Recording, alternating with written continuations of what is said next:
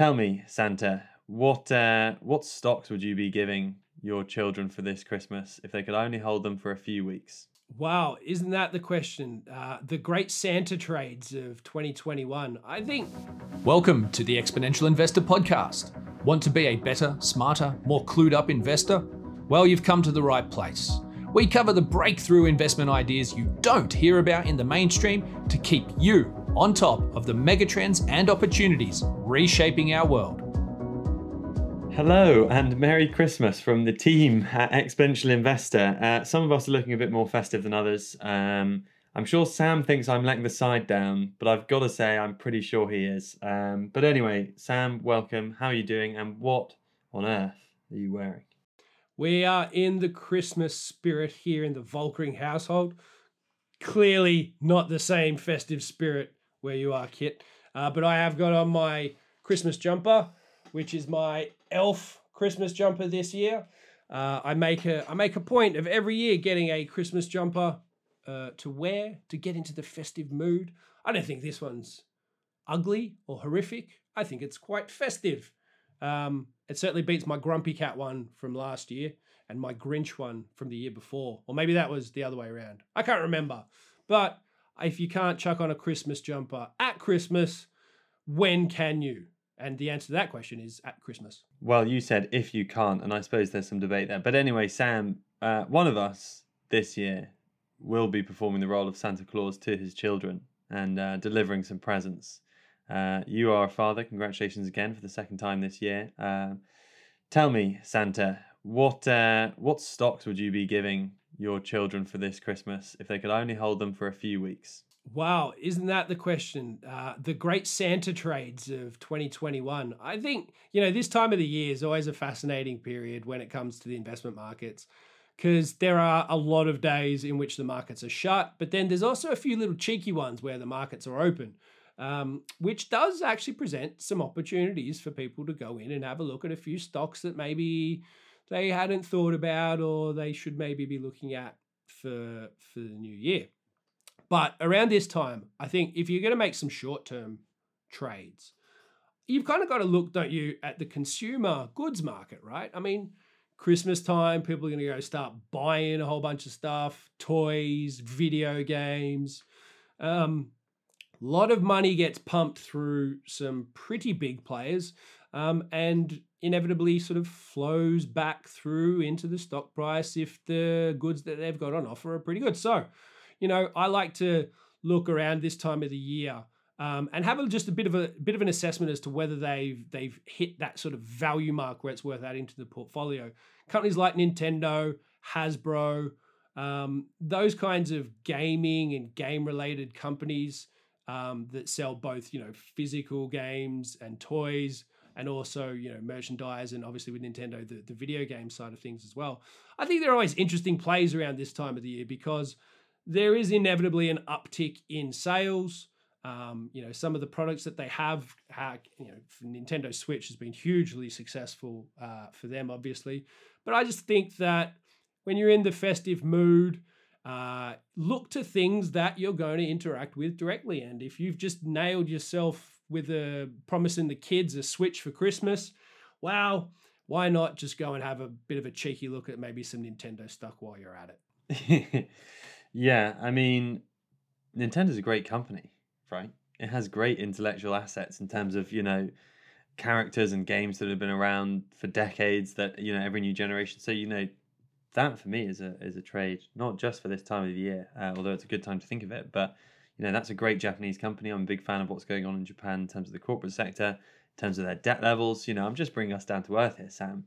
But, you know, investors looking to Japan at Christmas, I love to see it. Um, my take is is a little bit different. Uh, I suppose I'm playing not on Christmas, but on the end of year transatlantic Omicron narr- narrative differential. And what I mean by that is that in the UK we are seeing incredible rate rises in the the Omicron variant. Uh, and while the severity of sort of hospitalizations and deaths are not expected to follow, our government response uh, still is following it as normal, and that's new restrictions, maybe lockdowns. We, we, we've done vaccine passports, and you know the I think the intensity of fear around the Omicron in the UK is quite high. Uh, from people and from governments as well. In America, it's not. They're not treating it as something very serious at all. Uh, and my stock for this is Peloton because I think that when America catches up with the Omicron narrative, when they realize the incredible pace of the spread, and when they realize that it's still not that fun to get, even if you don't get hospitalized or die, and that governments might still respond in the same ways, you will get that final burst of the sort of maybe it's not the final burst, but you'll get another burst of the the lockdown narrative stock trades. And Peloton's a great one because not only is it down 70% from its re- recent peak, sort of leading the unprofitable tech sector down because it was at ridiculous valuations. And, and don't anyone for a second think that I'm uh, investing this, uh, recommending this with too much seriousness as a long term stock pick. But um, yeah, that's one. There's the lockdown narrative that I think America is behind on. Um, the other thing is that we're at the, you know, we're an incredible moment for liquidity and cash. People, you know, there is so much wealth just floating around that's been given them to by given to people by governments that's been created by, you know, stocks going up. I something what what's the S and P up from its bottom in in March 2020? It's more than doubled. It was below seven thousand and now it's at fifteen and a half. Um, so there is, you know, there is in, incredible wealth floating around certain aspects of society, and probably the sad thing is that because of inflation, certain uh, segments at the the bottom end of the wealth curve are really struggling, and you know I'm not celebrating a great wealth boom since COVID. I'm I'm noticing a, a, rather depressing divergence, but the combination of sort of liquidity, incredible results from financial asset markets, and a potential lockdown uh, differential story. Uh, I wonder if Peloton could have a little uh, dead cat bounce off its lows, whether it could have a little final surge uh, and it's slightly safer to invest when it's 70% down from a, a, ludicrous valuation. With all this money floating around, I wonder if, um, as I say, and, and, a bit of a that that increase in the wealth divergence. I wonder if uh, Ferrari all of a sudden starts to play back into the mix as something to look at. It's always it's always a stock I've I felt like I've I've had a natural affinity with that I, I really want to own.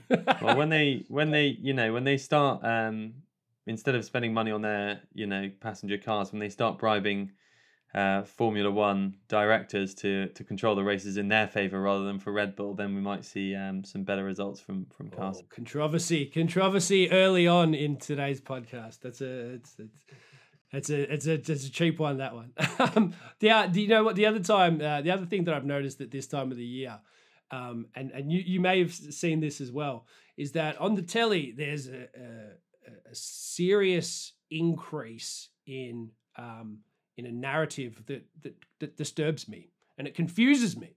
And I think people need to be far more aware of this. Um, and it's the the increase in the number of fragrance ads that we see uh, at this time of the year. Uh, none of them make sense. hundred percent of them are confusing, um, and they seem to really play into that whole wealth divergence aspect of things. We're going to try and flog you some stuff you don't need from very rich and famous people with the most confusing message known to humankind. I mean, maybe the luxury goods market then, you know, uh, um, was it um, uh, Louis Vuitton, Moet, Hennessy, LVMH? Maybe that's another another one to throw into the mix at this time of the year um, when you, people start blowing money on a whole bunch of luxury goods and fragrances and junk that they don't need, just because all of a sudden it's just drilled into your subconscious mind that Johnny Depp is digging a hole in the desert for no apparent good reason apart from Sauvage. Um, I don't know. This is something I've noticed at this time of the year as well. Yeah, it's certainly a strange one. That just always reminds me of the film Holes, and there's no there is no relation there. But Johnny Depp digging a hole. Um, I, I saw one the other day with Cate Blanchett in a dress opening some boxes, uh, doing something else, and um, Miley Cyrus, I think, was a cartoon character in something, and and there was another one where I think it's Lana Del Rey, um, and um, uh, Jared Leto um, driving around in a car, eating at a cafe, and then doing their laundry at a laundromat. I mean, it, it screamed out to me, buy some fragrance. Well, it's amazing. Now I know what to get you for the uh, the office secret Santa, Sam. Thanks for the inspiration. Um, I think it probably is worth having a conversation. Uh, something I spoke about with Boaz actually uh, on a podcast a couple of weeks ago. But you know, will we be seeing a Santa rally this year? Um, it's pretty hard to say at this point. Things are still struggling. Volatility is high. Um, you know, it's it's it's it's worth pointing out that it's a nerve wracking time in markets with sort of tech leadership weakening with uh, you know the VIX index, the fear index, uh, which measures market volatility or market expectations of volatility, uh, still at elevated levels. Um, you know, it doesn't feel like we're seeing the traditional cheerful end of year drinking too much, closing out some strays to book trade some to book a profit for your portfolio this year. It doesn't feel like we're seeing that traditional Santa rally. It feels like we're seeing some serious, you know, virus related, debt related, valuation related fear coming into the markets. So basically, everyone's getting coal in their stocking for Christmas this year. Merry Christmas. Yeah, yeah, have a good one. Well, maybe instead of coal, everyone should just buy each other some Bitcoin. Stack those sats. Get some. Uh, that's what I. In all in all seriousness, I've actually done that this year. Is I've got a bunch of uh, Opendime little USB sticks. I've thrown a few sats on, uh, and I shall be giving the gift of Satoshi uh, to a few lucky people this year. Well, that's nice. It's also worth saying that gold is both traditional as a, a genuine gift of jewelry and pretty good financial asset to be buying around this time as well. For some reason, the incredibly elevated inflation levels we're seeing in Europe, the UK, America, uh, haven't translated into high gold prices. So, relative to um, you know real interest rates, as I suppose the inflation adjusted interest rate you can get on government bonds, gold is looking relatively attractive both visually and financially at this time of year. Indeed, certainly uh, something to throw into the mix when, uh, let's say, for that last minute. If, if, if you're watching this and it's you know Christmas Eve and you've not yet got that present, I don't think you'll probably be able to get a collector coin from the Royal Mint, but you may be able to nip down to your local jewelry shop and find something nice for the missus or Mister, uh, or at least you know a bit of uh, Sauvage from. Give give your partner an inflation-proof asset this Christmas. I don't know why that's not on more adverts. And this is why people come to us, Kit. Yeah, wearable and appreciating in value. What more could you possibly want? Exactly. Thanks to everyone very much for tuning in on Christmas Eve. If you did so the day before Christmas, then uh, well done. I hope it was worth it. I'm not entirely sure how much value our, our Santa predictions will turn out to be. Um, but it's been nice chatting as always. And Sam, to you and your family, Merry Christmas. To everyone who's listening, uh, I hope you have a wonderful day tomorrow. And uh, we'll be back with you on New Year's Eve again, all of the big Eves uh, at this time of year. Uh, so we'll see you then for that one. And until then, have a great week. Bye for now.